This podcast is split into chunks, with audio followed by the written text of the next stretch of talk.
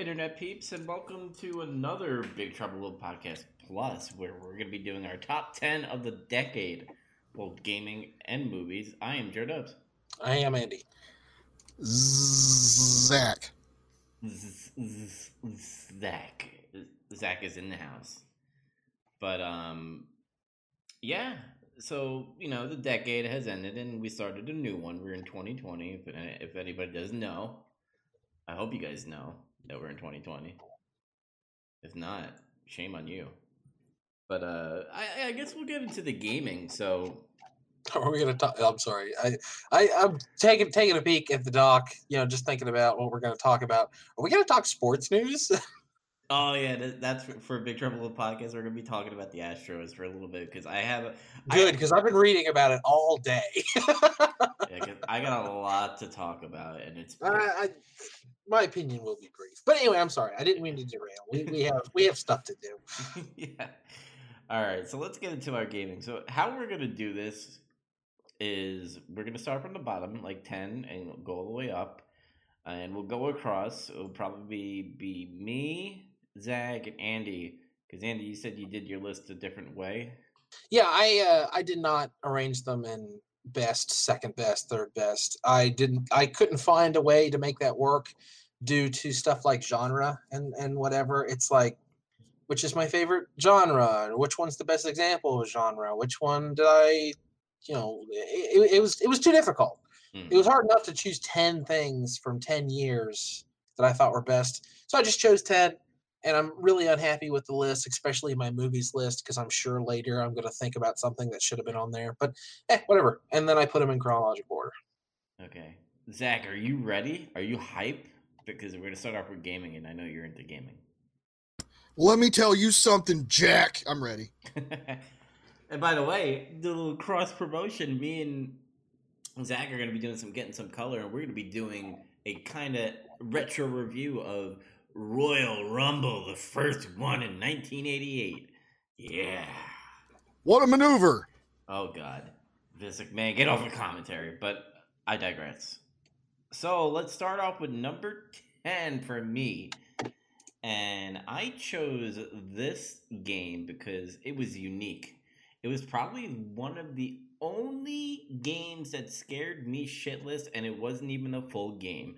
It was a playable trailer, and that is PT. The Hideo Kojima uh, Silent Hills game that was supposed to come out and then it just never did. PT was in, in my short list, but it didn't make it to the last 10. It's in my honorable mentions. Mhm. All right. So Zach, what is your number ten?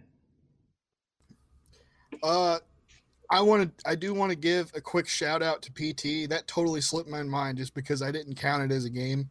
Mhm. Yeah, that that's kind of what, like, it was in my list, and I was like, well, it, I want to count it because it's so cool and influential and unique, but eh, it's not a game, so I cut it. And you know you know how I feel about 10 lists, so I also want to give some shout outs to some honorable mentions real quick. Okay. I had uh Bayonetta and the recent Spider-Man game didn't quite make the cut, but they came close. Man out of 1. Yeah.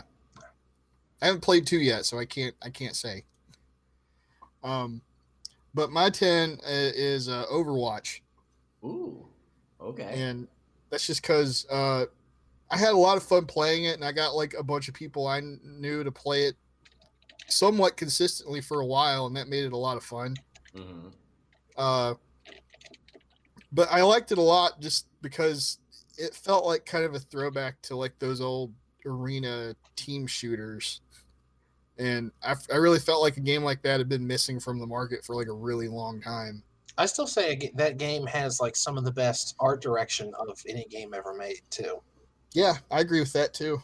Um, I think that Blizzard's only sort of scratched the surface of what they could do with Overwatch, Overwatch as a whole.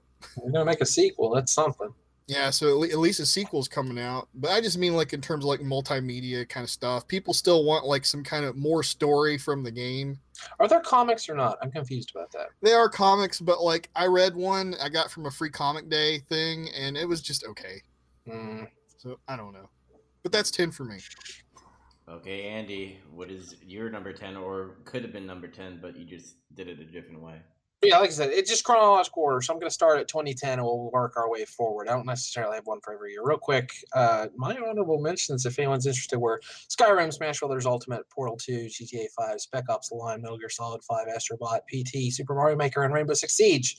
But anyway, my actual number 10, again, not numbered, is Rock Band 3. I spent so much time playing that game. Um, I thought it was really well rounded, put together. I thought Harmonix made an astronomically great product with Rock Band 3. And it came out in 2010, just barely making the cut. So good one to open with. Rock Band 3 was the best one, in my opinion. Yes. Mm-hmm. And I'll, I'll, quickly throw some honorable mentions. I'll throw in um, Spider Man, the the recent game that came out on PlayStation, because that did not make my top ten. And I will put Portal Two because Portal Two was pretty good. I love that they had co op in that game. Yeah, the story uh, was cool as hell too. Yep. Number nine for me, I I almost made this an honorable mention, but I chose this game because it really had me on the edge of my seat every chapter and this was probably the only game that I actually was uh, like the whole episodic thing to it, just based off because it was off of a show. So I chose Telltale's Walking Dead season one. I thought it had a really good story, and I think the chemistry between every voice actor was amazing. What about you, Zach? What's your number nine? Uh, Mario Kart 8. Fuck, that's on my list too. well, there's no rule saying we can't share games. I know. but uh it came out in 2014. yeah. Uh I didn't mention I guess I should mention the years. Overwatch was 16. Um yeah, I, I chose Mario Kart 8 because it was probably the most fun I had playing a Mario Kart game since 64. Mm-hmm. Yeah, and, Mario Kart 64 and Mario Kart 8 are the best ones, and anyone who disagrees is wrong. but uh, I, have always had kind of a soft spot for Super Mario Kart. Uh, but yeah, 64 was like the best one I think up until like this one came out, and I've played some of the other ones too. Not all of them. Like I still haven't played Double Dash on GameCube. I always heard that game was like really cool, but I just I haven't gotten around to getting it it's a lot of fun, but it's it's not as fun as eight. Yeah. Mm-hmm. Um, I don't know. There's really not much else to say about it. It's they, they kind of do the hang glider thing. Did they? Was that on a 3DS game? I can't remember. Yeah, seven had that. Oh, okay. They brought the hang glider thing and all that other stuff from that, I guess. But it was it was really cool. All right, Andy, you're next. I don't know. I'm tempted to just dogpile on Mario Kart 8 because, like I said, it's on my list, and otherwise I'd just be coming back to it, which seems like a waste of time. So Mario Kart 8, um, 2014, it was the reason I bought a Wii U. I remember I just started bartending, and I saved up all my tips. Like I was still getting paid, obviously, and that money just went toward like bills and like adult shit. But all of my tips I kept putting aside specifically so I could go and one night after we closed, which was two in the morning, of course, I stopped at a Walmart and bought a Wii U with Mario Kart 8 after I had enough for it. That was really thrilling. And that game, that game is just super fun. I have a lot of memories playing it with my roommate, my friends, blah blah. blah. Mario Kart 8 is the best one. And I do like it. Um, it's really, it's always really hard to decide which one I like more. But you'll notice Mario Kart 8 made the cut to my top 10, and uh, Smash Brothers Ultimate did, which is weird. Mm. Yeah, and we also played a lot of Mario, Mario Kart 8 in, back in the day. We should yes, we did. We should get back on that actually. Yeah. Do you have it on Switch too? Mm-hmm. Good. Yeah. So my number eight is kind of going back on what Zach was uh, said on his number ten, and that was Overwatch. Uh, I probably this is probably the most Blizzard game that I've ever played. Uh, that's beyond StarCraft two, beyond Diablo two and three and even World of Warcraft. I, I think the only thing that comes close to me playing more than Overwatch was uh, the Warcraft games, the real time strategy.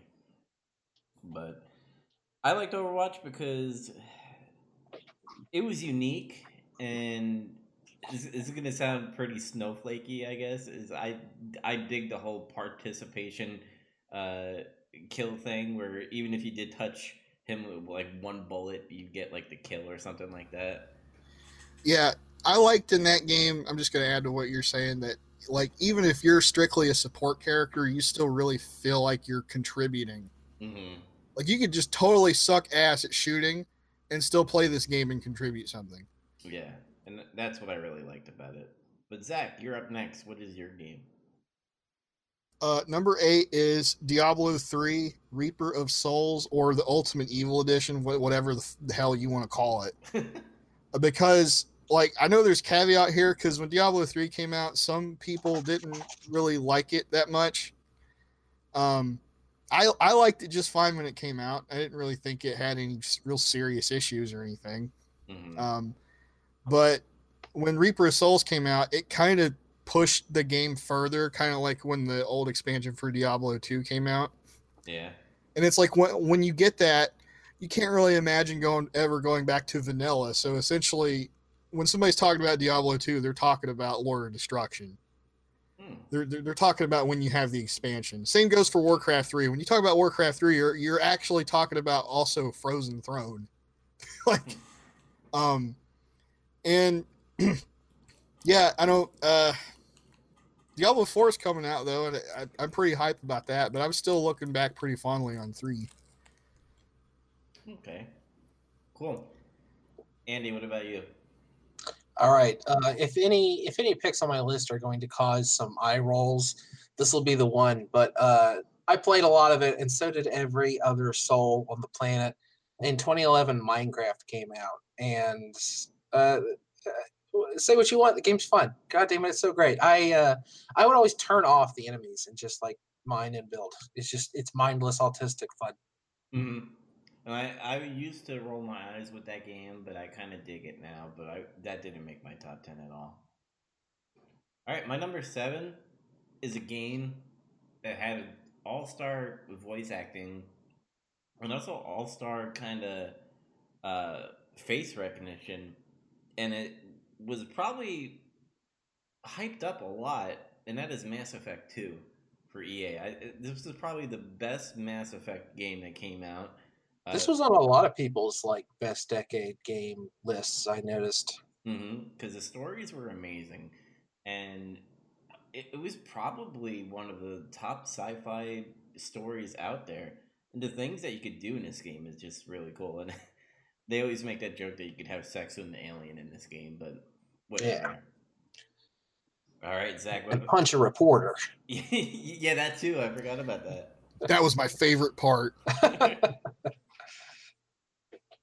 Zach, what's your uh, number seven? Uh, my number seven is Mortal Kombat from 2011, which was kind of like the the reboot of Mortal Kombat, essentially. Um, so not the most recent one then. This is this one was ten or something. no, this was this technically it's nine. Nine. Okay. Yeah. Um, when this uh, man before this came out, I was kind of like burned out on Mortal Kombat. Um, the uh, people call them the 3D games, the ones that came out on PS2 and GameCube and stuff around that time. Uh, I didn't really have as much fun with those as I used to the old ones. I didn't think that they were as good. And it had been a long time since like there was a good Mortal Kombat game to me. So when this one came out and it did like all the the fan service stuff right, and it was like you were revisiting like all the areas from like the original three games, and it had pretty much everybody you wanted in it too. Mhm. And everybody played like just how they would, except it was all jazzed up because it was like 2.5D, 2D, 3D, whatever you want to call it, and they had the X-ray moves, you know. And the fate the fatalities didn't get they weren't quite super insane yet like they are now, Mm. but they're still pretty fun. Uh, kind of not going off of your game, but the same uh, franchise. But the new Mortal Kombat, didn't they come up with a thing called quitality now? That if you quit, it turns into like an automatic fatality, or did I just read that wrong? Qu- quitality. I think it's like your your character's head explodes or they kill themselves or some shit. I haven't really played online with it yet. Just uh, I, I just never really got around to trying it, so I don't know what it looks like. All right, Andy, you're up next. All right, I chose this next game. Uh, not, nec- I mean, the game itself is great. It's a masterpiece, and people always point to it as such. I chose it more for like what it represents. I know that sounds douchey and weird, but a journey, just because, um, like, it kind of opened the door for a lot of people to start realizing not just smaller games can be great, but also um, it's always one of the the bullet points in people's uh, games as art argument. So just just two, those two things alone, and plus also the game's super fun. It's just too short, but it's so charming and it, it's a genuine adventure. So, uh, journey. Okay. Journey, I still haven't got around to it, but I've always heard it has a sad ending, but like I not a sad ending, but it makes you cry at the end. It's melancholy. It's not sad. Okay. Cool. My number six is gonna be quick because we kind of did talk about it, but I had the most fun playing this game with you, Andy. Uh, also, Adam, and I don't know if Zach you played with us in any of those matches, but Mario Kart Eight is my number six. Yeah, we all have it. Mhm. Yeah, I played with you guys a few times. Cool. Yeah, so that game's a fucking amazing. So Zach, what is your number six? Uh, Super Street Fighter Four, which I- was 2010. I knew I forgot a, s- a Street Fighter in there. Street Fighter 4 by itself was pretty great. Uh, you don't understand when that came out. Like I was so ecstatic, and the fact that it was good just made it better. Mhm. He was Uh, buying it for other people, even. I was and that was five. Well, I think I bought you four one time for a birthday or something. No, something like that. but like uh, it's just, there was like Street Fighter as a franchise pretty much died, became inert in like 1999. Mhm. uh, that, that was the third strike came out and that was the last game pretty much so we're talking like when the original vanilla 4 came out it was like 10 years and it, there was no more 2d fighters pretty much and that came out and it kind of resparked the fighting genre back again into like relative popularity i wouldn't call it a top genre by any means anymore but there's a couple there's a handful of games that still retain like big audience these days which is better than what it was Yeah. but uh, Super added all the characters and added more uh, gameplay stuff, and that's why I, I picked it. And besides, the vanilla was it was just better than vanilla. I always liked the story mode in four an awful lot. Yeah, it was cool. Mhm. All right, Andy, you're you're up next. Uh, where's this put me? Oh, here it is. Uh, this game is the reason I got PlayStation VR and won't shut up about VR games since. This game is hilariously fun, and uh, basically every time I have someone over, it's like, "Oh, you want to try VR? It's got to be this." Uh, Superhot VR is great. I, I fucking love that game. It's the best. Honestly, if we were ranking them like one through ten, or we are, it's just I'm not. Superhot would be near the top just because it's so genuinely fun. Like it's on like a real base level fun. hmm Yeah, and I've seen you stream it, and you're always having a blast playing that game. So Yeah, it's hilarious. I love that game. my number five, re, I guess reinvented or maybe rejuvenate. I don't even know what word I just said, but Rejuvenated. rejuvenated the franchise, and that is Doom, 2016. I That's on my list too. I the fucking soundtrack is rad, the fucking gameplay is rad, and the graphics are fucking amazing. So I've chosen Doom as my number five. What about you, Zach? I also chose Doom as my number five. That's so weird because even even though I ranked mine in chronological order, Doom came out in 2016, just like Superhot VR. So Doom's next on my list too. There you go. I don't have to say Doom came out in 2016 now. Doom, Doom, Doom is the only now. If if uh, if we could time travel and and flip this exact show exactly a decade ago, my top list of games from that decade would have a bunch of shooters on it, just because that's who I was back then. I used to play a lot more of the Tom Clancy games, Gears, Halo, stuff like that. But now shooters, eh, you know, um, like I said, my short list had uh, Rainbow Six Siege on it, and it had Spec Ops: The Line, but Spec Ops isn't on there because it's a fun shooter. It's on there because it does something really interesting with the story and the narrative. But Doom is just exactly what a shooter needs to be. It's quick and it's interesting and it's fun to play. It's gory. The soundtrack's amazing. I have the soundtrack on vinyl. That's how much I like that soundtrack. Mhm. Yeah. you- I was just gonna say you guys both pretty much filled in the blanks for me. All I can say is it's probably some of the most fun I've had playing a game ever uh in my life so far. Mhm.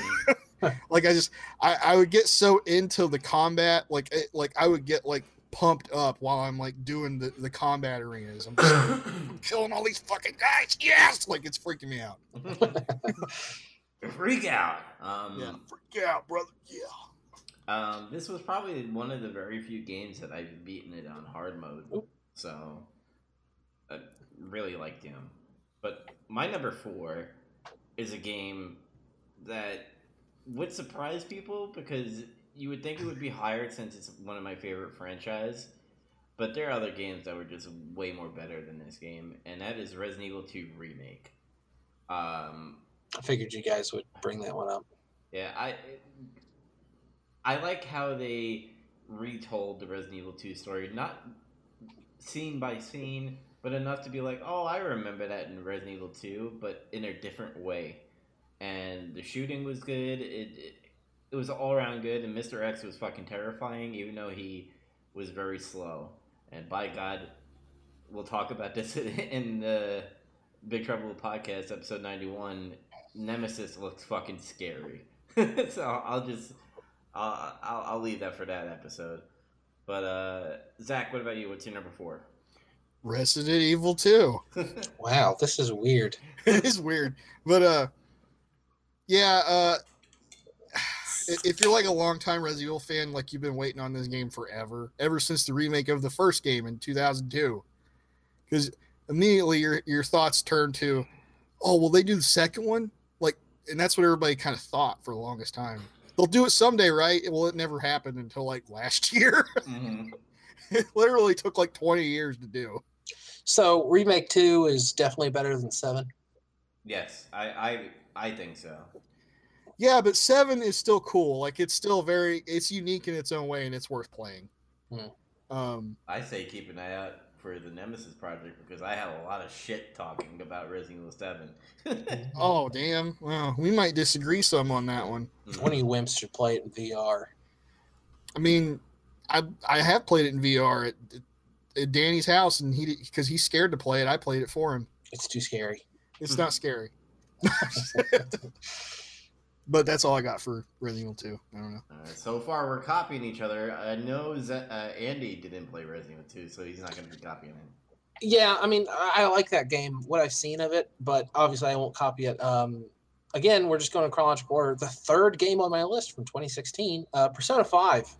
It's one of the best JRPGs I've played in my entire life. If I made a top 10 list of games ever, Persona 5 would have a really high chance of turning up. Um, all the characters are great. It's another soundtrack I own on vinyl. I just realized how many of these? One, two, three. I own three of these games on uh, soundtracks on vinyl on my list. That's weird. But uh, Persona 5 is great. Um, I'm excited that there's a sort of sequel coming out, and that also they're going to redo it. Uh, Persona 5 Royal. I don't know if I'll pick that up or not. Like, I, I, I beating that game took like uh, 80 to 120 hours. I can't remember exactly how much, but man, it's fucking long. But now they're going to make another one that is Switch exclusive that hasn't technically been announced for North America yet, but everyone's pretty sure we're going to get it. God, I hope so. And it does take place immediately after that. I'm super hyped for that. yeah, I might have to pick it up. Um, Scramble, it's called. so my number three is a Nintendo title, and it's probably my top rated Mario game, Yeah, it's Odyssey. and it's Mario Odyssey. Of course it is. Yeah, because I had fun with this game. Uh, I, some people might say it's a little easy, but it was like fun easy to the point. It made me want to collect all the collectibles, and I am still doing that. And uh, hopefully, I will get there one day because I, I'm doing Luigi's Mansion now, and that, that could have made the list, but it didn't. Luigi's Mansion is great, but it's not Mario Odyssey. Mario Odyssey is like one of the most finally. It's on my list too. That's why I'm jumping here. Um, it's one like one of the most finely crafted uh, platformers ever. It, it's it's got charm to spare. Uh, it's another great soundtrack. I don't own that one on vinyl though, which is sad. I would Mhm. like to. That'd kick ass. Uh, yeah, Mario Odyssey is just great. I talked a lot about it. We did a year end awards show in 2017, and I ranked it over Breath of the Wild, and I still flip flop on that sentiment all the time. But Odyssey is just you can't play the game and not have a smile on your face. It's impossible. Mm. If I remember correctly, we the voting was tied for Odyssey and Breath of the Wild, and then it came, Yeah. it came down to a Metacritic uh, tiebreaker, and I believe Odyssey was one point higher than Breath of the Wild. It still is just barely higher. hmm So Zach, you're number three. Uh, StarCraft Two: Wings of Liberty, Hmm. 2010. Uh, it's another case of you know, play this great game from 20 years ago and wait on the sequel, Mm. and that takes forever to come out. Uh, so that has a lot to do with it. The other part of it is it pretty much delivered on still being great when it came out. hmm And nowadays, like especially nowadays, there really aren't a lot of RTS games anymore. I'd almost argue that's like a a borderline dead genre. The only ones there are seem to be remakes and remasters and stuff like that. Like no one's doing anything original in RTSs anymore. No, Like uh, this, uh, really, this was the first installment of a sort of a trilogy because they they split off each campaign into like its own game slash expansion. So this was like the the first game was the Terran game, and to me, it's also the best campaign. Uh, it really amped up like all the storytelling and cutscenes and everything. I don't know if Dubs played it or anything. I don't think Andy's ever played it. I played it. I, I only played more multiplayer than single player. I Oh, tried to put I tried to play a demo of it way back when it came out. My computer like misbehaved, so I had to abandon that. you had to correct it. Yeah. But uh, that's what I mo- uh, most remember doing about with that game is like I was I got really into the story of it, and uh, I did play my fair share of multiplayer on it too. It was a lot of fun. I spent pretty much the latter half of that year playing that game. What was your alliance? Mine was Zerg.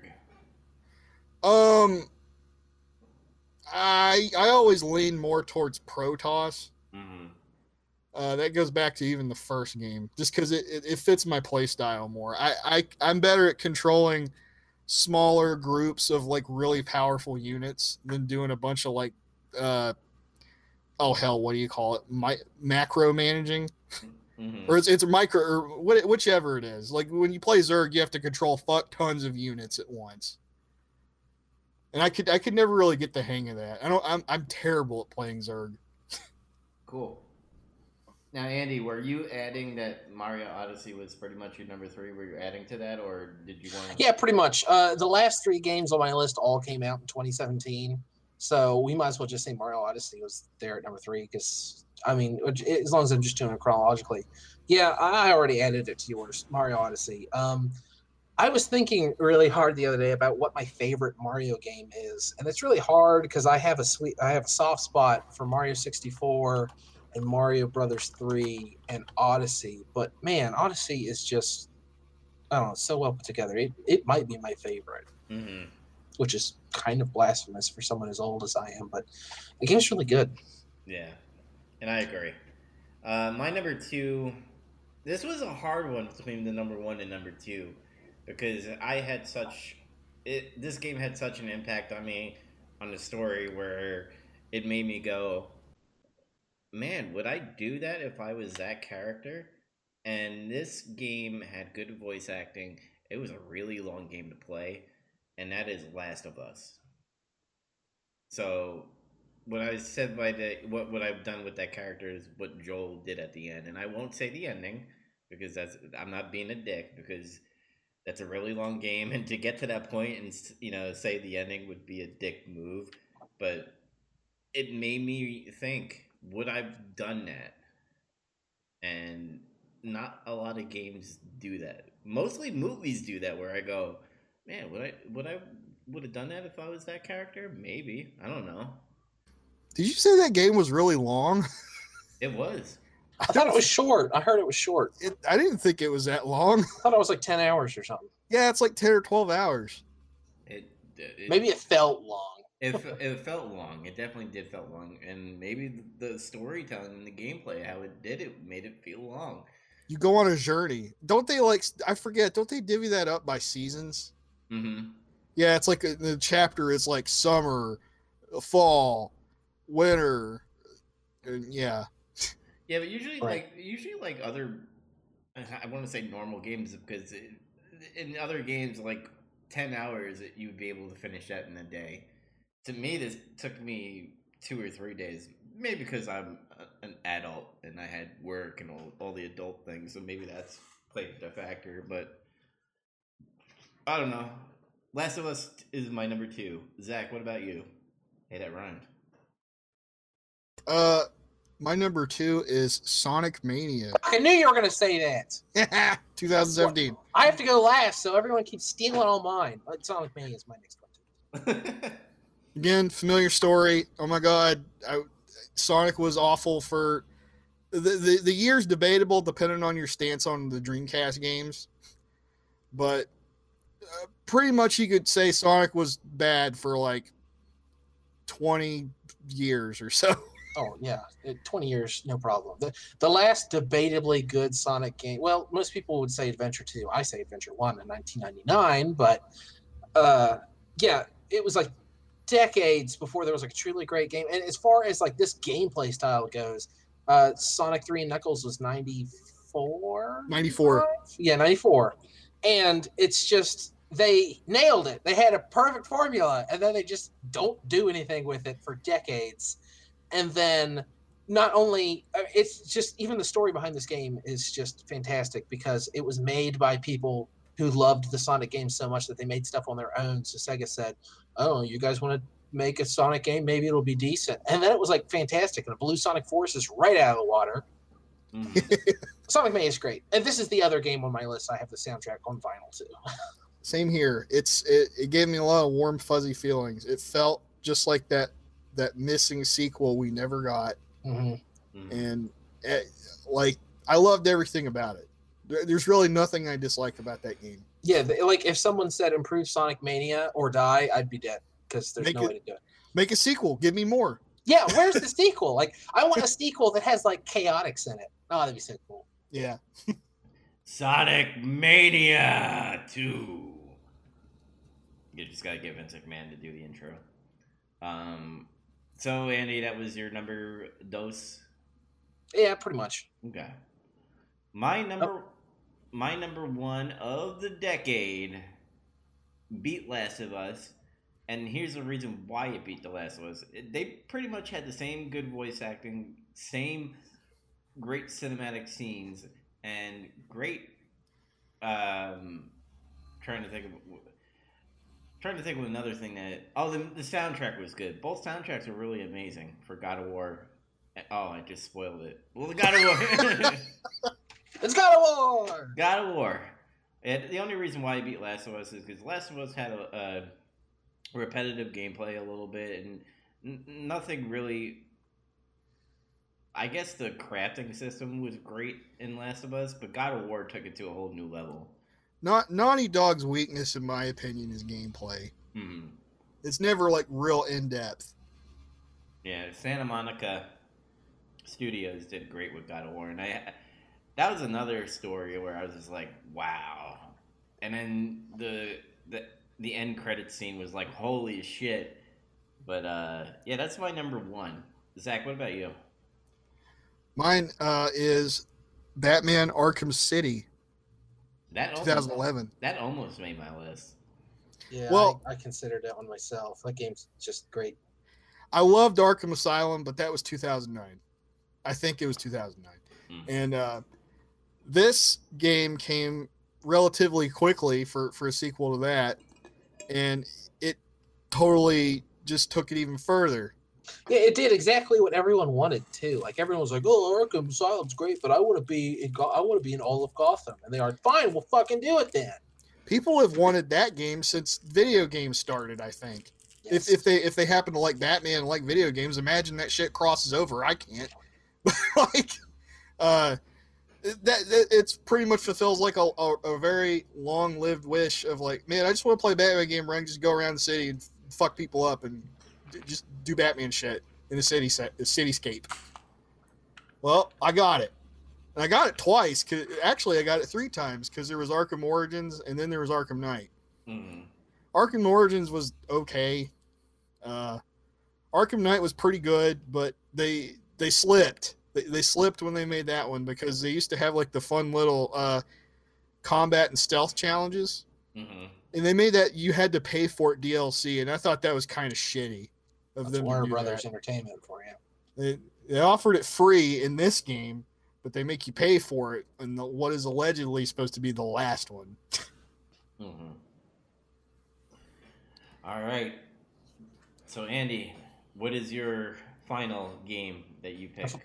Uh, the final one, also in 2017, uh, Legend of Zelda: Breath of the Wild. I know it's on everyone's fucking list, all over the internet, but man, that game really did make me feel like I was the one on an adventure. Like I was the one who's screwing around. Um, uh, Skyrim has this a little bit. Most MMOs do, but I feel like Breath of the Wild was the one that took it out of me the most. In that, oh, what's that? I want to go do that. Oh, I'm going to climb that mountain. Oh, there's trees over here. Oh, I'm going. to Oh, wait, what was I supposed to be doing? And then like you're like six tasks down the road, and you remember oh, I'm supposed to be going up to Kakariko Village to talk to some old person. I need to get back on that. And uh, uh, the the DLC was good. The art direction of that game is so cool. I love the way all the shrines look.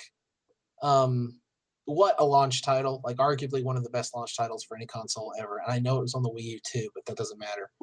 Uh, yeah, game's great. Don't. Oh, I got a question. Don't all the Zelda games make you feel like you're the one adventuring, screwing around? They do, but Breath of the Wild way more so. Um, the second place would be uh, um, uh, Wind Waker. I think like they all make me feel like oh, it's adventure time. I'm out here doing stuff. But I mean, Breath of the Wild, like I would not since I was a kid would I play a game and just lose sense of time completely, and then it's three or four in the morning. Like that just doesn't happen to me anymore. I've got an adult brain. I got to go work. I got to do whatever. Uh, Breath of the Wild did that all the time, and it's I, I don't know. It's just everything, right down to mundane stuff like cooking. It's just fun, and I like doing it. And I want to see Link succeed because Link is me. mhm. Huh. And if you want to climb that mountain, you can. You can, unless it rains. I've seen it. If it rains, you're fucked. But uh, We didn't really, Yeah. we didn't really argue with each other on these. I'm I glad- figured there might be like, really, you put that on there like once. Mhm. Didn't really happen. I thought I would get that with either Journey or Minecraft, but I guess not. No, they're a good game. Now maybe movies might be a little confrontational. Now, Andy, would you want to go number one since you went last, or I guess I, I- I don't think our movies are going to have a lot of uh, overlap, but hell, we do it. I did the same thing with movies. I did them in uh, just chronological order, so we'll just start back in 2010 with me. But um, the Coen brothers version of True Grit is the first one on my list. okay? It came it came out in 2010. Um, Oh, they Oh, hell. stayed they stayed closer to the actual book, which I think helped a lot because it's really hard to outdo True Grit with with John Wayne in it. So they just said, you know, we're just going to do our own thing, and boy did they ever! Everyone in that movie acts their ass off. They do a great job, and it's just I love westerns. That's just one of my favorite genres. So. And, and Coen Brothers are one of my favorite directors, the, the two-headed director. So that seemed obvious. True Grit's on my list. I forgot about that movie. All right, Zach, what is your number ten movie of the decade? Okay. I'm gonna just say this ahead of time. Uh, my list is probably either really disappointing or like super normy, however you want to look at it. Comic book movie, comic book movie, comic book movie.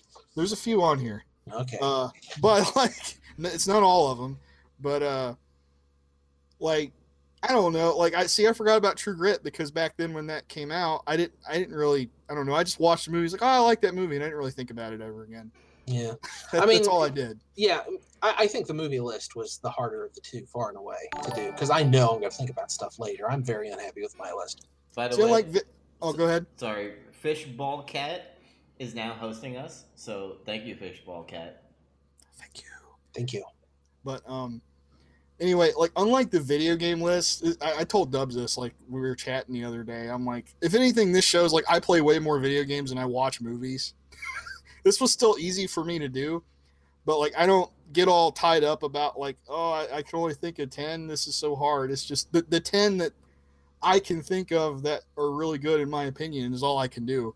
And this could change. This will probably change in a few years because there's still a bunch of movies in this decade I haven't seen. Me That I, too. that I wanted to, I just didn't get around to it. There's there's there's a there's like twelve movies I wanted to see this year I didn't get to see. Forget the decade. I actually watched a movie recently that made my top ten for this de- uh, for this decade thing. So, Well, we we both already know what that is, but mm. Well, with that out of the way, uh, I put Klaus at 10. oh really? really, Yeah. Yes, I did. I did that because I, it was just really good, I thought. And to top that off, um, I felt like it could be a, a new Christmas classic. That's that's why I put it here. Yeah. If you want to hear more about all of our opinions on Klaus, go back and listen to our Klaus episode last month. Like I, I just really felt like this could be like a movie that would stay in Christmas movie rotation. Mm. But It's a good movie. It's it's well voice acted and it's got charm to spare. Okay, number ten was also a old episode with me and Andy back in the day. Um, this was a Guillermo. Gu- Guillermo Guillermo del Toro. there we go. I'm having- Guillermo, Guillermo del Taco. G G Man the Taco. Dead man. uh, I really like this movie. I thought it had a great love story. I really like how it was shot. And Everyone already knows what you're talking about. Just say it's Shape of Water. thank you. That's it. It's the it's, it's the only it's the only love movie he's directed to my knowledge. I've never seen Crimson Peak though. I have no idea what that movie's about. Mm. That movie was just okay. I was disappointed. I mean, Paci- Pacific Rim might be like you know, love of robots. Oh well. Brotherly love. All Yeah, right, Brother. brother Andy. Brother. What is your not so number nine, but number nine pick? In 2011, Nicolas Winding Refn graced us with the movie Drive. This movie would be on my top 10 movies of all time, possibly. I fucking love the movie Drive. It's so cool. So cool. Uh, it's it's a really basic story. Um, it's what made me fall in love, also not just with uh, Nicolas Winding Refn, but also Ryan Gosling. Uh, in every movie, in most of the movies he's in, definitely every movie he's ever been directed by Refn in, he's just like really quiet and doesn't say anything, and it seems like it would be boring, and it should be kind of, but I don't know. He just has like a presence on screen that's that's really Yeah. good, and I, I Dr- Drive's such a basic story, but like it, it's it's perfect at like having having that one tone, and then out of nowhere someone gets killed on a roadside, illuminated by brake lights. Just a bam, and there's suddenly like a like a bunch of emotions in the movie, and then it tries to calm you back down, but it's too late. You're you're you're tense now. What's gonna happen next? Hmm. Interesting. But Zach, what is your number nine, brother? Well, brother, it's Endgame. I put Avengers Endgame on here. Do you like Endgame more than Infinity War? Um. Yeah. Yes. Oh, okay. Infinity War almost made my list. It's on my my honorable mentions. I didn't bother to name. It's it's not like by some kind of huge margin or anything. Hmm. Uh, it's I consider them about equal. I think, but this one gets the hair over it because it's it's the end. It's the culmination of this whole journey of Yeah. the MCU thing. That makes that makes sense. I mean, honestly, like I always poo-poo comic book movies, but I mean, it's it's something that's never been done before. Like all of these, this decade's worth of bullshit all coming up to this little one film event. And I get it. Yeah. It's a cinematic event. All right. So my number nine. Um, I recently. Despite what Martin says. Sorry. Don't worry. Two of them, two comic book movies have made my top ten, and you probably already know it already. One of them is Endgame somewhere, but um, my my number nine I recently watched, and it's not on my fucking tempo. Uh, that is Whiplash. Uh, I've meant to watch that movie for years. Mhm. Years I've been meaning to watch that movie. I still haven't seen it. I was sitting down on my recliner in my living room, and I was like, "What movie should I rent?" And Rashomon. I I went past the old Sam Raimi Spider Man, and I'm like, "Hmm, J.K. Simmons. What else has he done?" Whiplash, famously. Yeah, and then I, I was like, Whiplash. Portal 2, actually, too. Come to think of it. We were talking about that earlier. Yeah, Wh- Whiplash was on there, and man, that film is fucking intense. Um, it made practicing jazz music like it's a thriller, and it's really fucking good. The story. It, you ever see the movie Black Swan? Yes. It kind of has the same themes of what Black Swan was for this Really? movie. Huh. So I highly recommend it. It definitely uh, deserved a nomination for for the Oscars. I don't know if it won anything in the Oscars. I don't remember. I'm pretty sure it did. I don't know. All I can remember is like one of the posters for it is just the reviews, and it's just like amazing, phenomenal, fantastic, the best. Awesome. I, I- I'll I'll explain a uh, scene real quick. So the kid who's doing the drums and J.K. Simmons is like the instructor. Uh, they're practicing for a uh, concert coming up, and he's doing the drums. And J.K. Simmons goes, "Uh, Uh, "You're dragging too much. You're rushing too much. Can you get on my tempo, please?" So he he starts to play, and all of a sudden J.K. Simmons just fucking hurls a chair at his head. He's like, "Do you want to know why I hurled a, a chair at your head?" And he just he's like, "I don't know why." He's like, "You're not on my fucking tempo." And then he just goes up to him. He's like, "Count to four. And he's like one, two, three, four, and he slaps him. And he's like, "Am I dragging or am I rushing?"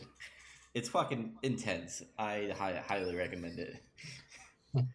All right, so Andy, we're back to you. What is your number eight? Hey, speaking of Marty, it's one of his movies. It's Wolf of Wall Street.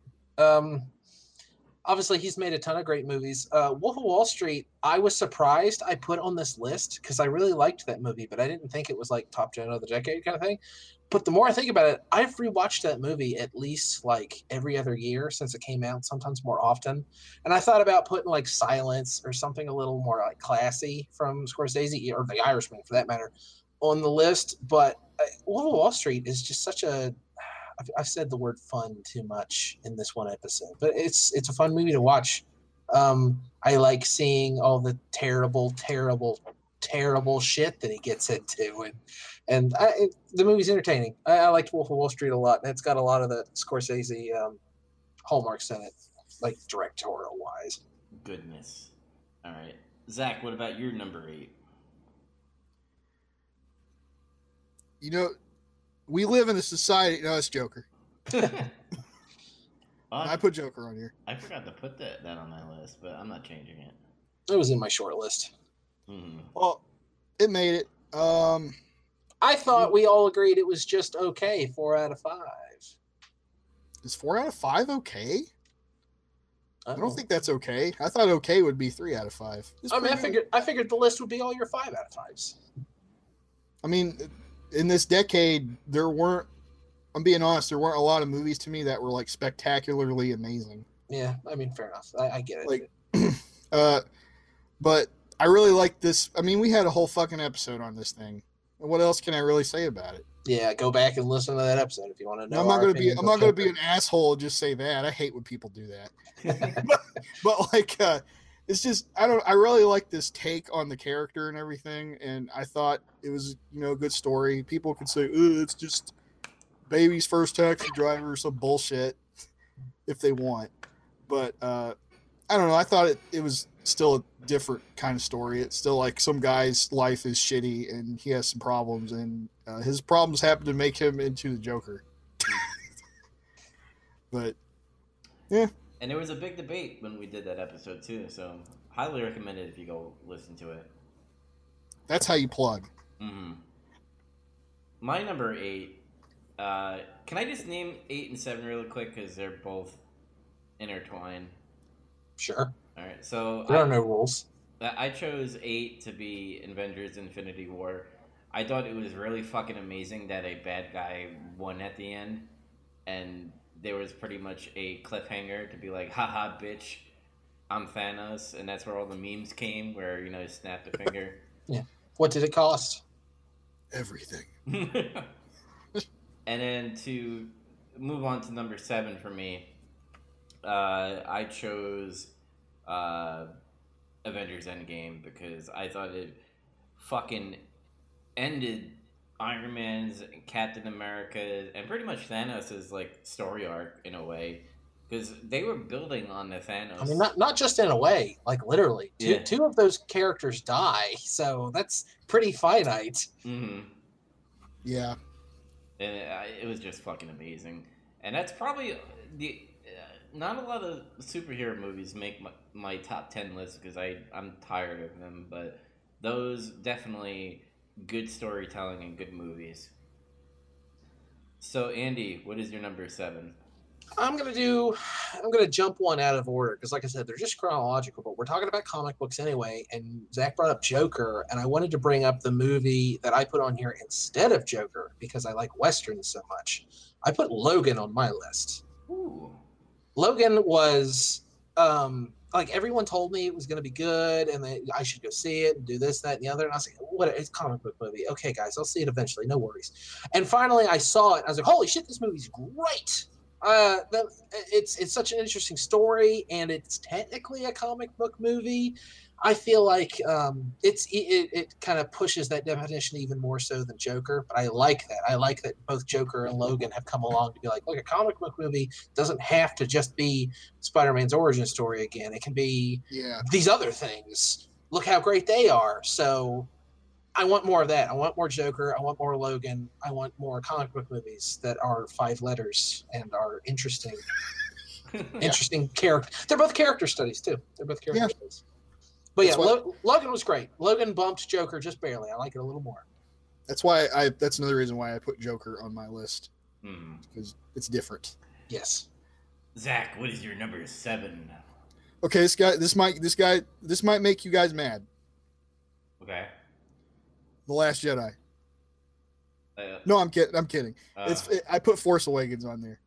uh, okay. Well, I did it because all I can do is. I, here's the thing about this movie. I have not seen it since me, me and Andy went to see it together with a bunch of our friends one time, like really early, uh, in the morning, and like, I haven't seen it since we did that. Hmm. At all. I, I even own it. and I still haven't watched it again. But um, what I remember is having so much fun watching the movie. And then when we got out, we were really excited and just talking all about it. Mhm. And we talked about it. We went and got food somewhere and ate, talked about it for the whole time we were eating. So it was more ex- experience of nostalgia. It's- nostalgia. It, it was an exciting time. Star Wars was back. Yeah, that, that's kind of why I put it on. Because, like, here's the thing, too, is like, I, I still don't really, in my mind, there's still not a whole lot that's really wrong with this movie necessarily. Like, it doesn't have really awful problems or anything. It's just like people say, like, oh, you know, they, you they'll say, oh, it's like, oh, go ahead. you know, What are you going to say? you know they copied New Hope, right? Yeah, that's the one thing people like to bring up most. That, that's then- me. He's doing his impression of me. Uh, I mean, that's, I, I'm not going to argue against you. That's kind No. of basically true. No, that's fine. I mean, I, I've never been against anyone enjoying anything. Uh, I like that movie too, and you could nitpick like some movie making bits about it, but really you'd just be being a pedantic dick. You're just trying to be a dick when you're Yeah. trying to tear it down that much. The movie's fun. The movie's good, and it is just New Hope again. But I liked New Hope, so I mean, good job. it was, it was good, fun, competent Star Wars for a brief time. Yes. So yeah, Adams in our chat. He says, "Girl with light sword, fucking nerds." another another cinematic event. That's true. Yeah.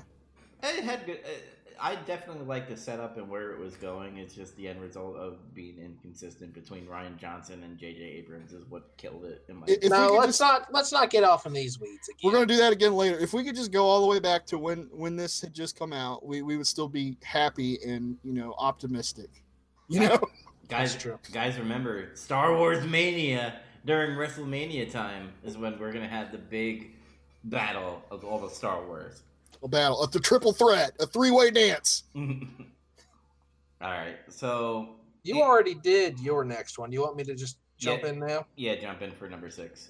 Um, this one kind of represents the trilogy, but it's the best one in the trilogy, and it also uh, I enjoyed it a lot because it's a lot of the most fun I've ever had doing the show. But I put Dawn of the Planet of the Apes here on my list. Um, I loved that movie. It's the best of those three, and all three of them are good. Like I, I a lot of the movies we watch on the show, I'm like, yeah, was, uh, I get it, it's good. I'll probably never watch it again. But uh, the Apes movies, I own all of them on Blu-ray now, and I will watch them again. Um, Even the Tim Burton one. No, not that much. I I do own it though because it came in a box set with the other ones, but I just pretend I don't own it, even though I do. But yeah, all the new ones were like really good, and it really upsets me that Disney owns that property now, and as far as we can tell, they're not going to do anything with it, which is a shame because they put a lot of work. Fox did a lot of work into bringing it back with that trilogy. And I feel like they could, they could still. There's something there. You can still do something with that. And and Dawn, the middle one, I thought was the best of the three. So it's representing those movies on my list. hmm Man, I don't even have any Planet of the Apes on there. I'm I'm a bad Planet of the Apes fan, but whatever. You're a, you're a fucking asshole. That's fine. You like other movies more. That's that's acceptable. Mhm. Zach, what is your number six? Uh, my number six is Hereditary. Mm, I forgot about that movie. That's not very normy of you. No, there's a couple of things on here that might surprise people. Uh, Andy's probably sick of hearing about this movie because in our group of friends, we uh, if one of them shows up, decides to show up that one time, we inevitably end up somebody brings it up and we talk about it for a little bit without spoiling it for him because he still hasn't seen it. um, I thought this was like a great modern horror movie. Um, a lot of people uh, are kind of saying like, "Oh, the horror genre has kind of come back," and I, I sort of think that, yeah, uh, especially from the 2010s. Jesus Christ, uh, but uh, it's hard to talk about this movie that much because the the plot of it and everything is so integral to you enjoying the movie.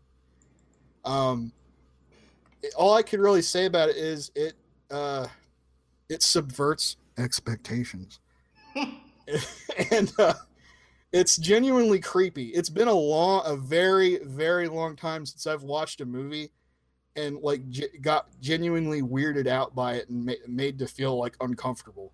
Hmm. And this movie does that, Hmm. hmm and that's all. Uh, that's all I'm willing to say about it. The the last decade was actually really good for horror. I'd given up hundred percent on ever watching horror movies again. And I just realized it's kind of a shame there are no horror movies on my top 10, but in my um, honorable mentions, there are three. So a bunch of them got close. And that's a lot for me because I don't watch a lot of horror movies usually. Mhm. That's one of my big genres. All right, my number six is a Jake Gyllenhaal movie, and boy was he crazy in this film because he was like, uh, kind of like a news reporter where you know shit happens, he has to catch it right away. In the movie, Oh, Nightcrawler. Are you talking about Nightcrawler? Nightcrawler. yes, I love that movie. I didn't know. I didn't even know you'd seen it before.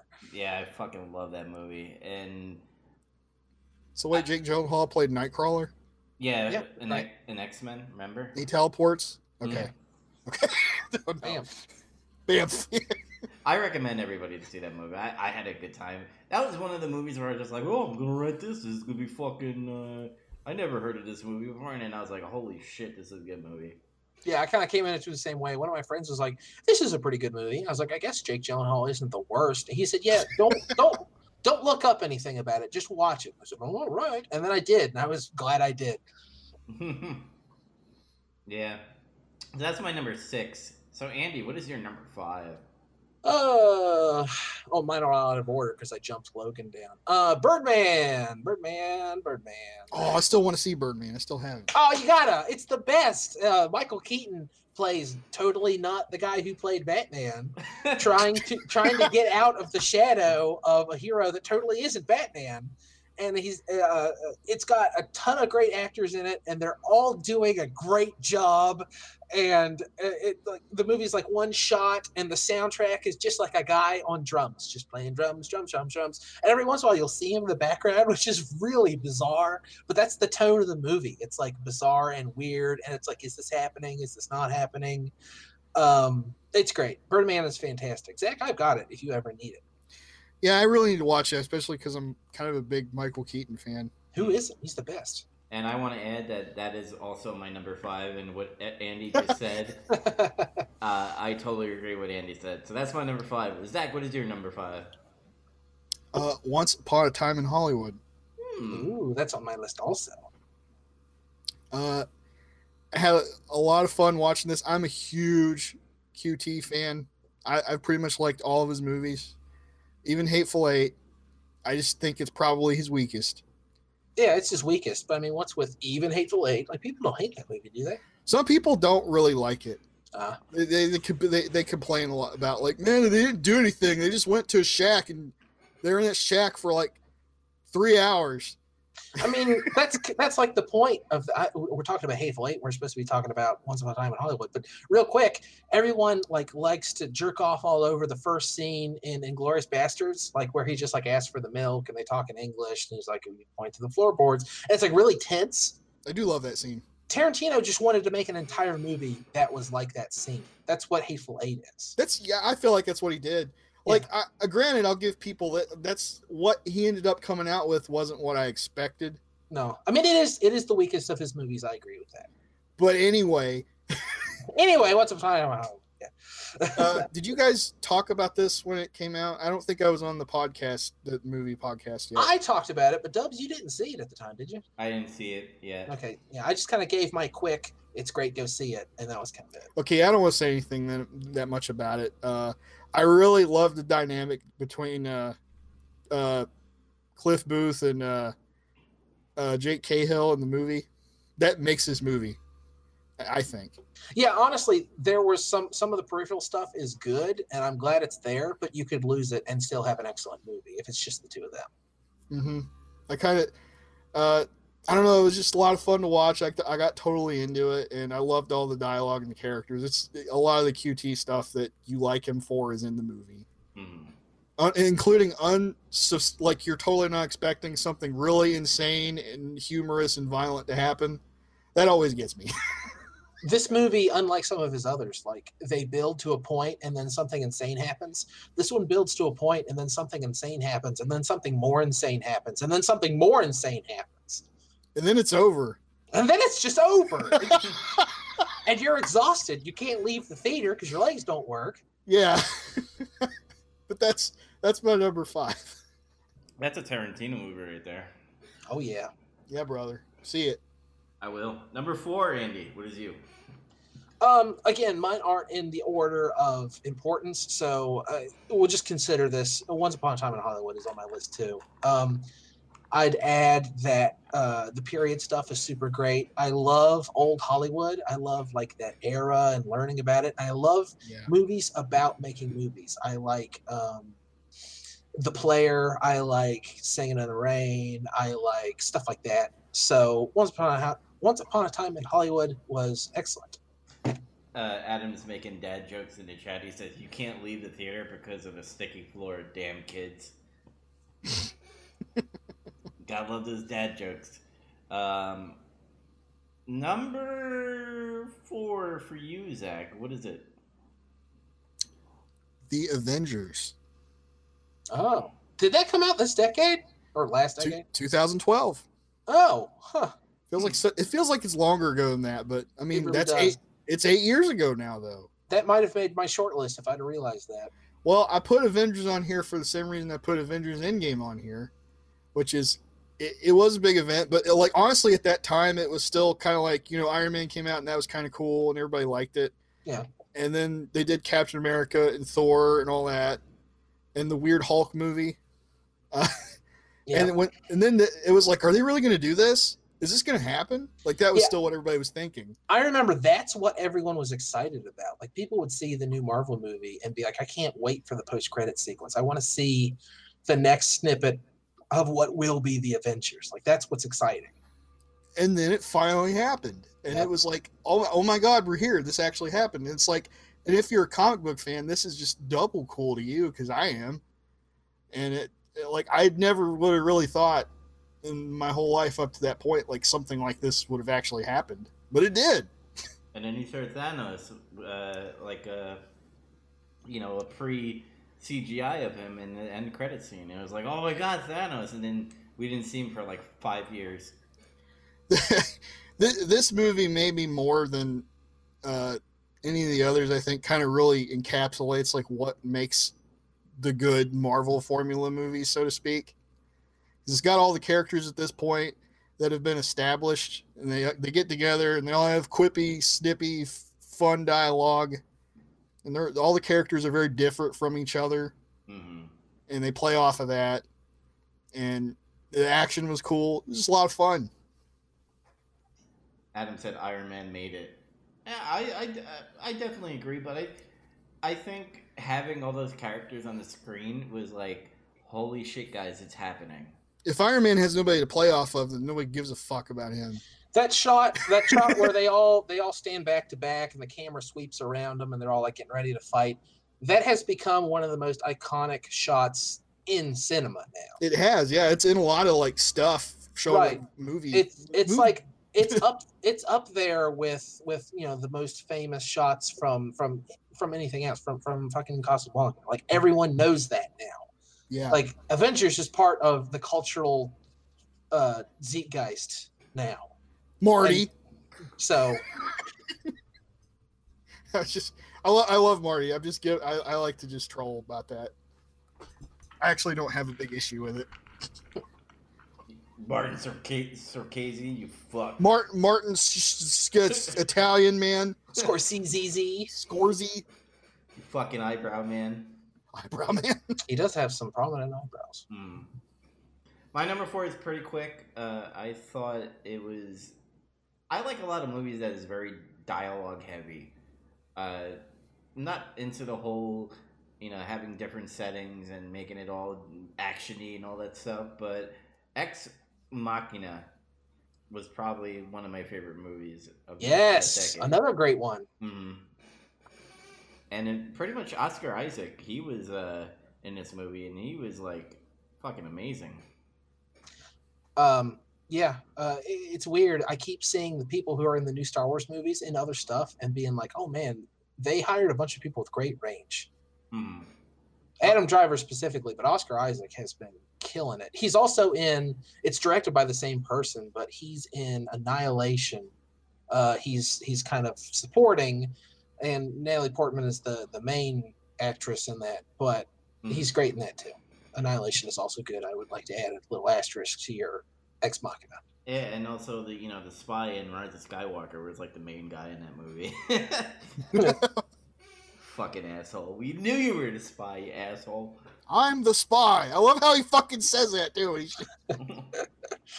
Come on.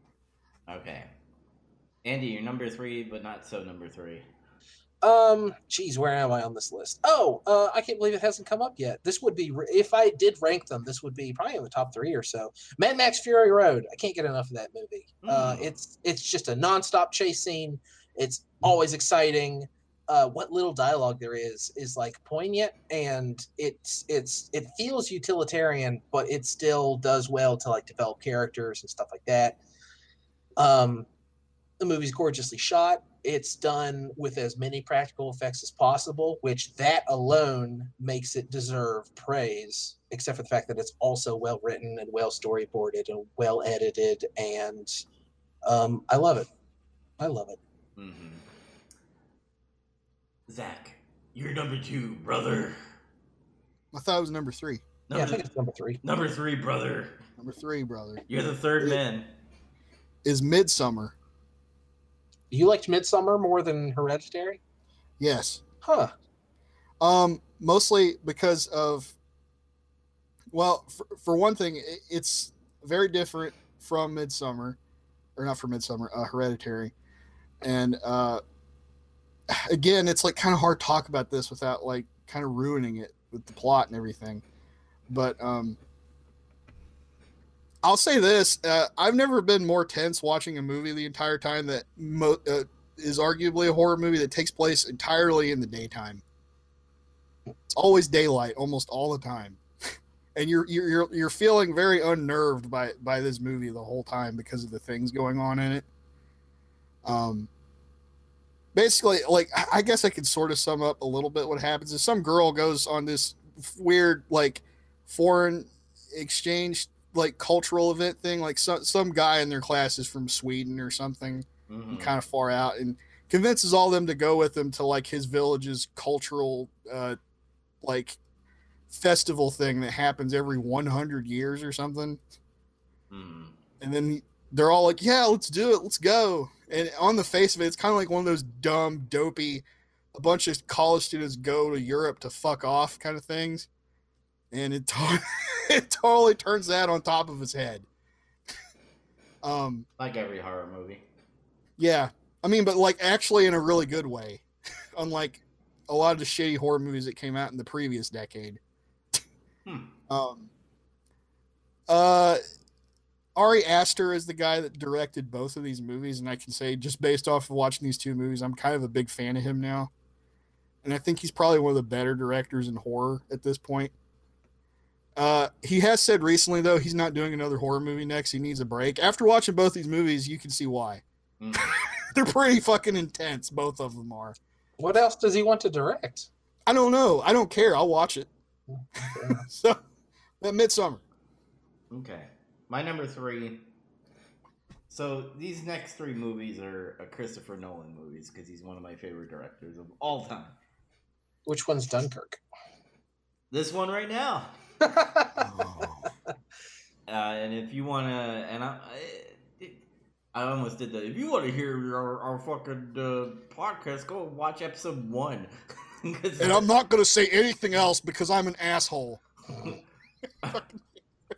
so we did both see Dunkirk when it came out, though. yeah, and it was our first episode, I believe. Uh, That's one I wanted to see, and I just I never got around to it because I like Christopher Nolan a lot too. Eh, this movie didn't have any character building, but it made you feel like you were in the war, and the shots were amazing, and every scene felt intense, and like you were like, "What the fuck is going on?" Even though you know the end result of what that uh, happened in history, but uh, oh my I mean, honestly, a lot of Americans are unfamiliar with the with the Battle of Dunkirk because we weren't in the war yet. So, I mean, for a lot of American viewers, it was still somewhat interesting. Mhm. and that was my number three. So Andy, what is your number two, but not so number two? Um, let's see. I want to talk about this one next. I'm doing them out of chronological order now because that's completely shot.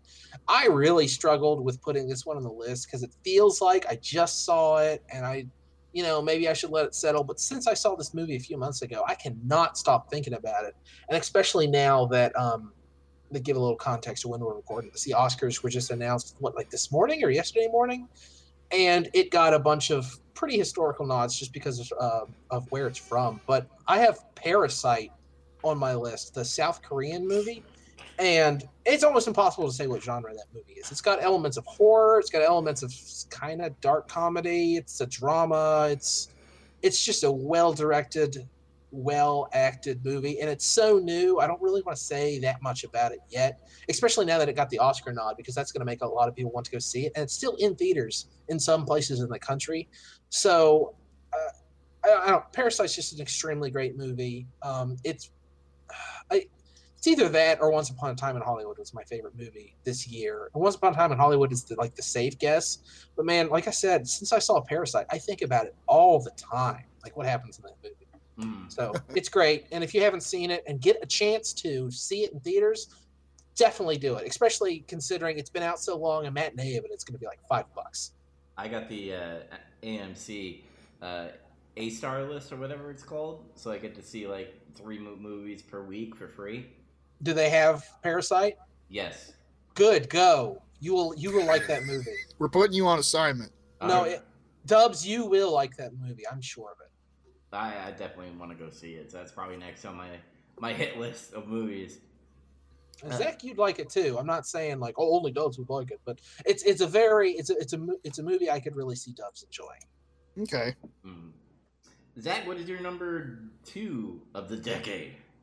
My number two is Captain America Winter Soldier. And I thought you said something different. I thought you said Capsule. America. Capsule Corporation, the history of trunks. No. Captain America Winter Soldier. Uh, and I, I I like this one the most out of all these Marvel comic booky movies. It's it's got one of the most complex, grown up, intelligent plots. I think. It's really like a kind of a spy espionage movie mixed with comic book stuff. But the thing is, if you don't really know much about Captain America, that's kind of what his comics sort of turned into in like the 2000s. Mhm. Uh, Ed Brubaker and someone else started writing it. and got all that way. Yeah. Like before Captain America was like just generic adventure man forever. After being like a you know, the, the World War II comics and he, he punches Hitler and all that shit. but um Remember when Cap- Yeah. Remember when Captain America said "Hail Hydra"? yeah, I remember. It was funny. but uh like uh this movie has great action in it. A lot of you know, it's practical stunt work stuff that's really cool.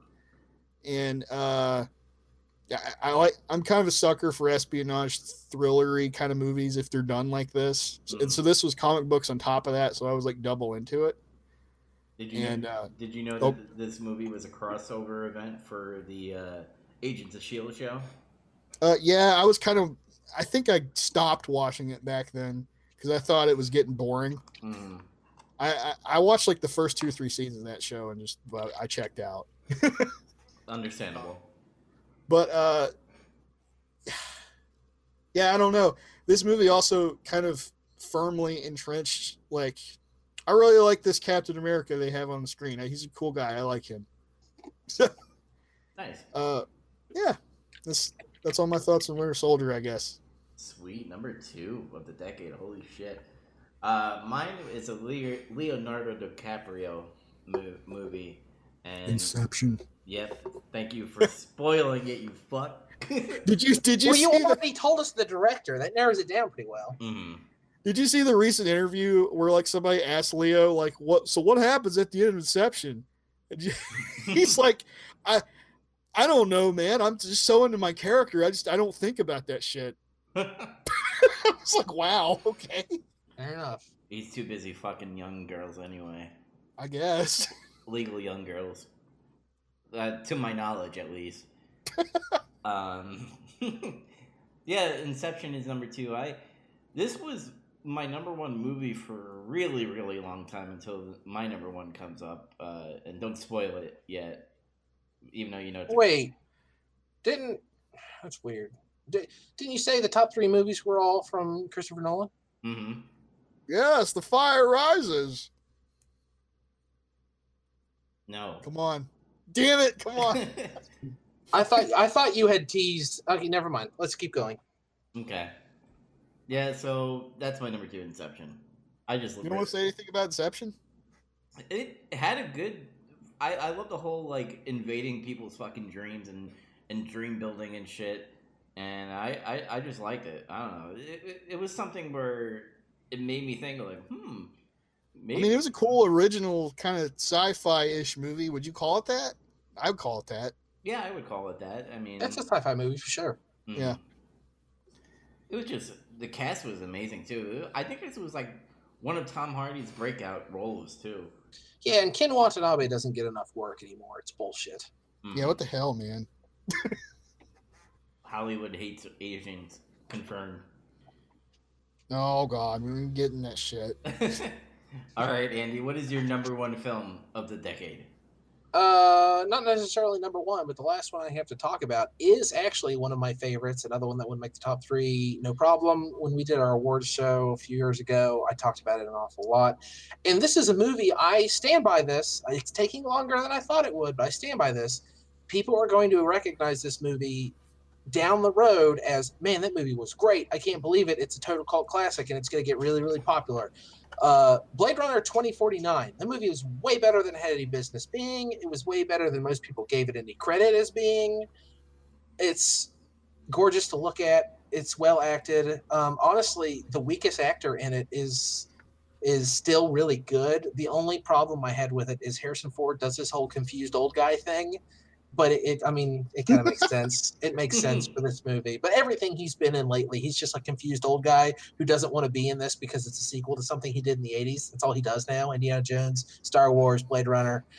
But uh Just let Harrison Ford die. yeah, just leave, leave him alone. Harrison Ford doesn't want to be in your stupid bullshit comic book sci-fi adventure nonsense anymore. But uh, Blade Runner, uh, it's another um, uh, Ryan Gosling movie. Like I said, I, I'd love to just crawl inside of his muscly arms. And just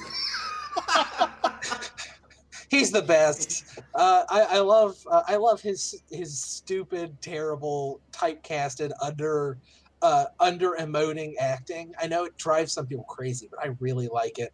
There's like that edge lord middle schooler in me that's always like, yeah, don't say anything, Ryan Gosling. You just stand there and look cool. Yes, I love this. And everything scorpion jacket. everything's neon and everything is super well designed by by artists who super know what they're doing.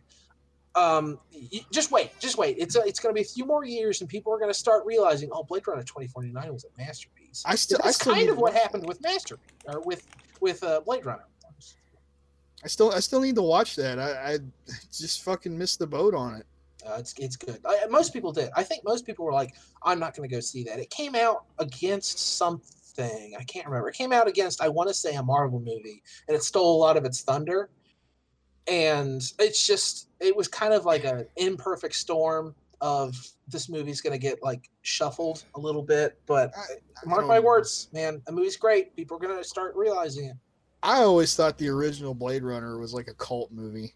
Like Yeah. it, it no, it is. When it, when it came out, it did not do well. That's what I'm saying. Like Yeah. 2049 is going to do the same thing Blade Runner did. People are going to be talking about it later as like one of the great movies of this decade, if not if not one of the best sci-fi movies of the genre.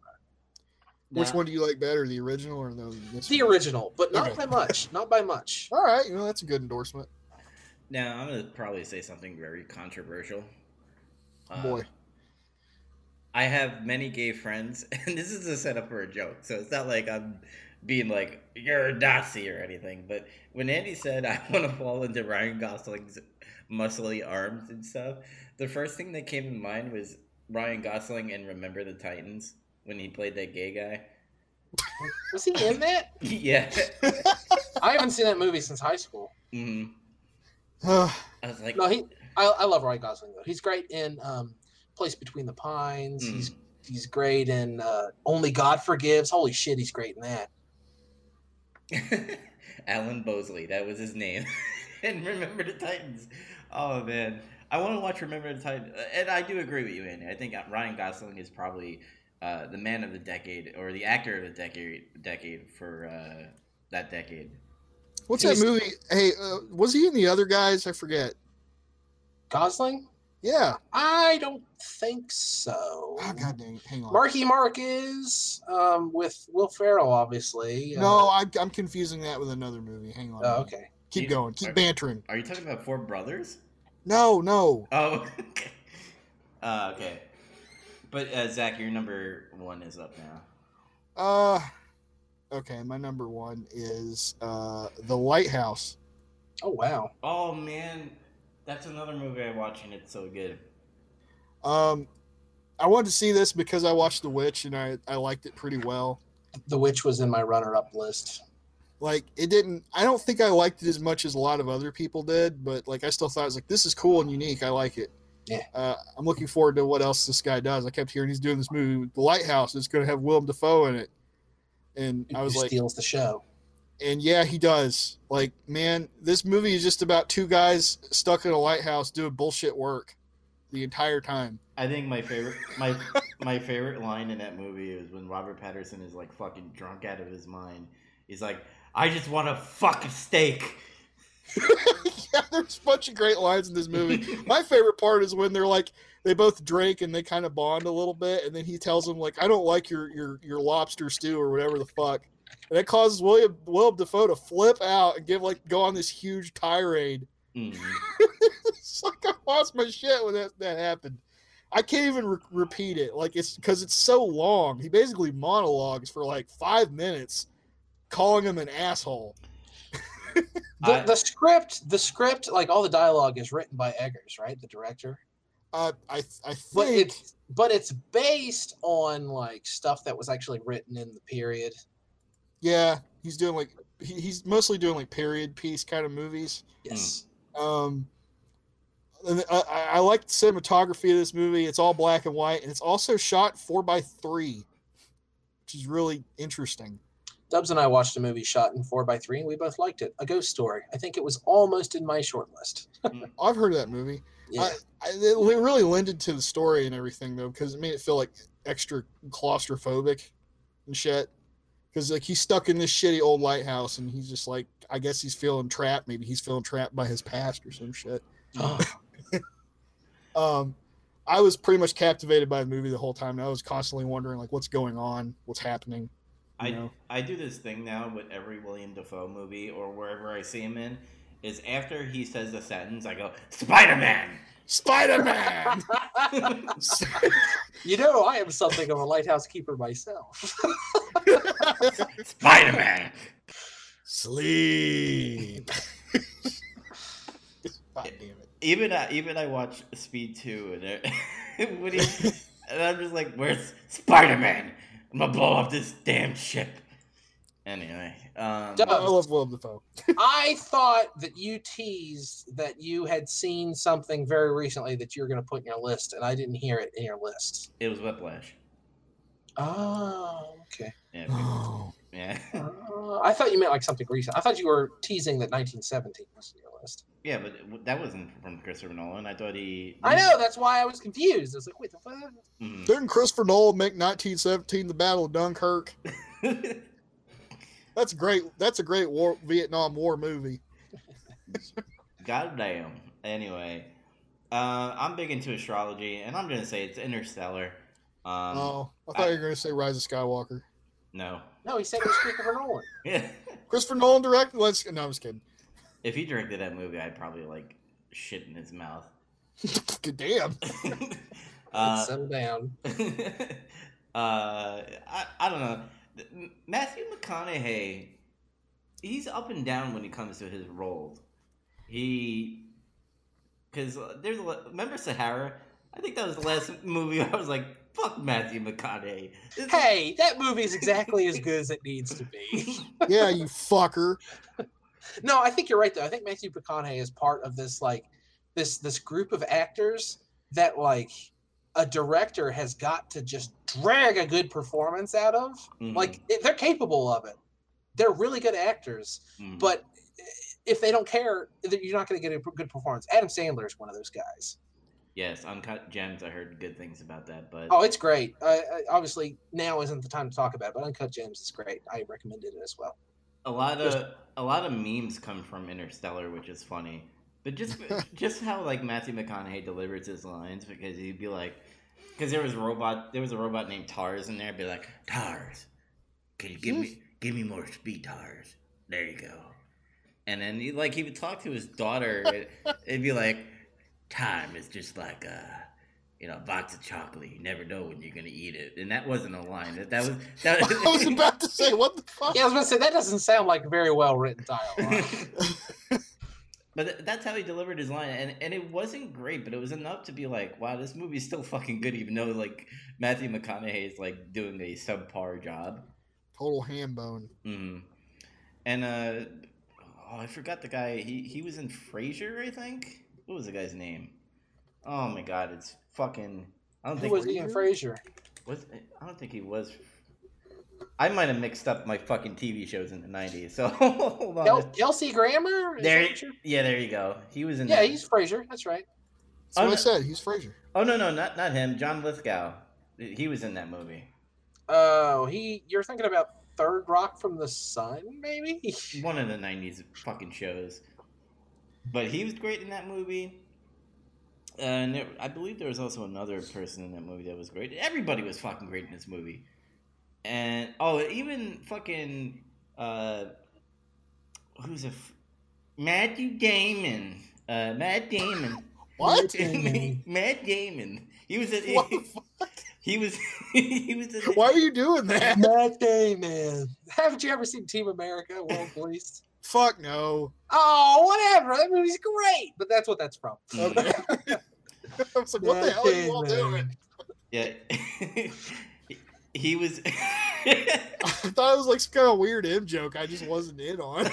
well, it, it, it, you got to see Team America, then you're in on it. I, I know America. Fuck yeah, that's it. That's all I know. Well, that and We're Guards. Mm. You got to watch the movie for those. okay. Yeah, i- it's really good. It's a well written movie. Some people like write it up, be like, "Oh my god, it's too long for me to watch. I don't, I don't want to watch this shit." What? Yeah, I don't know. People are weird. Most people like most movies nowadays are fucking over two and a half hours. Oh yeah, Good. If that's what you need to tell a story, do it. But if you don't, then don't. Please. Last Jedi. oh yeah. Yeah. And Cat- Casey Affleck, uh, you know, kills his family by not leaving a place where like a dust bowl is like going in his fucking throat with all too much dust in the nostrils. What an asshole. But anyway, yeah. You never seen Interstellar? No, that's another one I just kind of let pass me by. You, you need to watch it. Tell, telling you uh, this, I told you I play way more games than I watch movies. Okay. but um, oh yeah, real quick, a double back when we were talking about Ryan Gosling. It was the Nice Guys is what I was thinking of. Oh, You're- yes, he's totally- Ryan Gosling is totally not Ryan Gosling in that movie. Hmm. It's kind of fun. Oh, and Adam agrees with me. He, he fucking loves Interstellar. So, Inter- Interstellar, Bay Bay. Uh, but that that is our games and movies of the decade. Hey, real Yeah. quick, did you guys have uh, any cast offs, any uh, honorable mentions? Um, let me Mm. think. Nice Guys was kind of on the list there. Huh. Um, I like that movie too. yeah. What else? I- What else? I, was- I don't know. I just made a big long list and I had to cut from it. I just kind of wanted to real quick run down it. Uh, Grand Budapest Hotel, The Master, The Artist, Creed, Dunkirk, Get Out, It Follows, Knives Out, Logan Lucky, Thor Ragnarok, Avengers Infinity War, The Witch, The Revenant, Skyfall. Skyfall is the closest. I really wanted it to be on the list, but I just couldn't get it on there. Hmm. Yeah, I didn't really do a, a short list for movies. Uh, it was a lot easier for me to do movies than it was games. Ah, Um, it was the inverse for me. yeah, I guess War of the Planet of the Apes, Dawn of the Planet of the Apes. Um, Rise. no. No, okay. Um, I would probably say Captain America: Civil War was close to up there. yeah, that was another one that, but I bumped it. And that's it, I think. Oh, and Pacific Rim, another Del, Tor- Del Taco movie. That's gonna stick now. Guillermo del Taco. Um, Hurricane Heist. No, I'm just kidding. The movie was kind of fun if you just shut your brain off and watch it. I did not see it. There's a heist while there's a hurricane. Wow. Alright, So, should we close this out so we can head on to our episode 91? Or do you want to postpone until tomorrow for episode 91 and do like a double feature of episode 91 and then me and Zach are getting some color? Let's just do it. Fuck it. I'm not scared. It's more, Are of, you scared? Are you afraid? it's more of Andy. Andy, do you have to get up Oh, for work early? No, no, I'm ready. I don't have to work tomorrow until eleven thirty. Okay. So we're gonna get right into it. Uh, actually, before, I mean, this will be a cut, right? This will be a unique episode, and you got to do a new intro. yeah. So Okay. before I end it here, Cut this out. Cut this. cut this. Cut out. Cut How do you out, how do you reverse the tape? Fuck, Cut this out. Fuck. Fuck. Fuck. Cut this. Email me if you know how to turn this off. if you want to catch all of our goofiness, make sure you go to novnetwork.podbean.com. We also updated our site. If you go to nerdreview.com, it looks all nice and shiny and and nice. I said nice already, but whatever. And fine. Yeah, It looks nice. I think our next Big Trouble Little Podcast Plus episode will be um, 1917. Probably not next week, unless unless Andy, if you want to do it next week, it's up to you. So What? 1917, if you want to do a Big Trouble Little Podcast Plus episode. Uh, I could do that. I yeah, I could do that. and Zach, if you do watch it within that week, then you could be a part of it if you want to. Sounds like Yeah. see it. I'm trying to watch it. I'm I'm gonna try to watch it this weekend. If it doesn't work out, I might just go by myself or something. Okay. yeah. So uh, until next time, everybody. Uh, have a good, good night. Bye. Have a good decade. That too. Peace. Thanks for listening.